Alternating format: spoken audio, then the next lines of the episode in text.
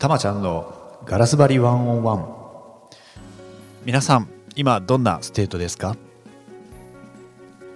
こんにちはエグゼクティブコーチの玉本です。今日はですね、えー、日本人のコミュニケーション力についてお伝えします。えー、これはですねいいとか悪いとかではないんですけれどもまあ日本人のコミュニケーションの特徴ですかね。あのお伝えしたいと思います。あのやっぱり日本人のっていうってことはあまあやっぱり他の海外との比較っていうことをせざるを得ないんですけれどもやっぱり僕も9年ぐらいあの向こうあのヨーロッパですねドイツとベルギーいましてでお仕事日本にいてもまあいろんなあの外国人とお話をしてたんですけれどもやっぱり日本人ってまあ言葉なくしてこう感ずるとか察するとかの能力が非常に高いですよね。これもともと日本のやっぱり土地柄とかですねあの縄文時代の時からの土地柄とかあまあやっぱり他からあの攻め入られなかったっていうその政治まあ地政学的なものというのもやっぱりすごく大きいんじゃないかなと思うんですね。あのであとは食食料にしてもですね、えー、やっぱりこう争う必要がないあの海が周りにあるっていうのは本当に大きいことで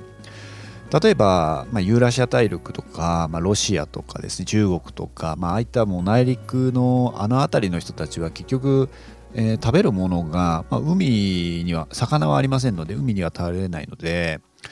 えー、結局、まあ、肉を食べると。でその肉を食べ、まあ、羊ですとか牛とか羊とか、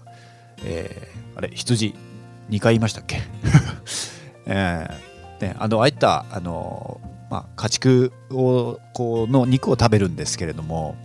でその家畜たちは何食べるかというと草を食べるんですよね。でこの草がなくなったらどこかにまた移動しないといけないという遊牧民なんでそうすると結局最終的にどこかのグループと勝ち合って戦いが始まるんですよね。なのでそういったあの人と人とのこのまああの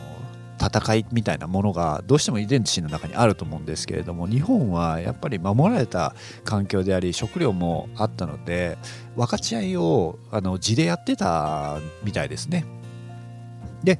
え、それがゆえに、まあ、ある程度こう人との意思疎通とかっていうのもあんまりあの言葉をあ使う必要もない時があったようなので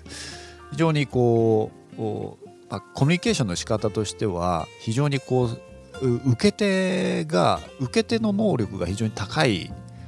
ていうような特徴があると思うんですね。あの何か話をしててその話を受けた側が大体この人、まあ、言葉に出さずともこういうこと言いたいんだなっていうところですよね。で一方でこう、まあ、内陸、まあ、海外私がいたドイツベルギーなんか特にドイツですかね。ドイツは本当にこの言葉でものをしゃあの説明するというようなそのスキルがものすごい高いんですけれどもやっぱりあのヨーロッパのその多様な文化とか、まあ、私いたベルギーとなんかはこう公用語が3つありますんでえー、この3つ公用語があるってすごいことでもうと子供の時からもう外国人が横にいるあの国としては一緒なんですけれどもあ何人かっていうとベルギー人なんですけれどもでも意思疎通がしにくいというですねそんな環境でいるもんなんで、まあ、言葉があの違うということはやっぱり文化もそれなりに違うんですよね。でそんな中でこうし、えーまあ、生活してるとやっぱり相手が私と同じことを考えているっていう感覚はあんまりないですよね。えー、逆に言うと違うっていう前提が入ってるんですよね。なので日本人ってどちらかというとその逆であの自分が思ってるんだからあ他の人もそう思ってるっていうぐらいのあ共通認識あうんの共通認識っていうのがあるようですね。なのでこのドイツの,、まあ、あの言語でしゃべるあの説明する、話をするっていうのに長けている。でその人たちの中での常識っていうのはあの説明する側が受け手が分かるように話さないといけない、えー、で受け手が分からなかったら分かるまで喋、えー、り手が説明するというような文化なのでその会話の受け取り手に責任があるか発信側に責任があるかの大きな違いがありますよね。であとはあの日本っていうのはやっぱりこう察するとかっていうところなので非常にこう人のこう人格のところまでかなり、えー、よく分かっているもしくは分かろうとしていて分かっている気になっているっていうそういう世界なんですけれどもあやっぱりドイツベルギーで学んだことっていうのはその人格まで察するということをしない、えー、過剰に人を、えー、ジャッジしないっていうそういう文化ですねそれが当たり前のようにやってるんで、えー、この違いってすごく大き大きいですよね。で特にこう海外の方が馬が合うとか、えー、っていう方もまあ結構ですね海外駐在もそうですし旅行行った時もそうですし結構多いんですよ。でそれ何が起きてるかっていうとおそらくおそらくですよ。その辺りのその察するとかそういった言葉じゃない言語で何か期待されてる？分かってくれよの期待されているっていう。そんなあの期待が重たかったり期待に応えられない自分がしんどくなったりとかですね、えー、そういうことが起きているんじゃないかなというふうに思いますでちょうどあのー私もですねあの出版の時に少しご一緒してお会いしたことがあるんですけれどもこのキューリン、えー、キューリングキューリング恵美子さん、えー、ドイツ人はなぜ自己肯定感が高いのかっていうですね本をちょうどこの11月出されてるんですけれどもまさにそんなことをおっしゃってたんですね。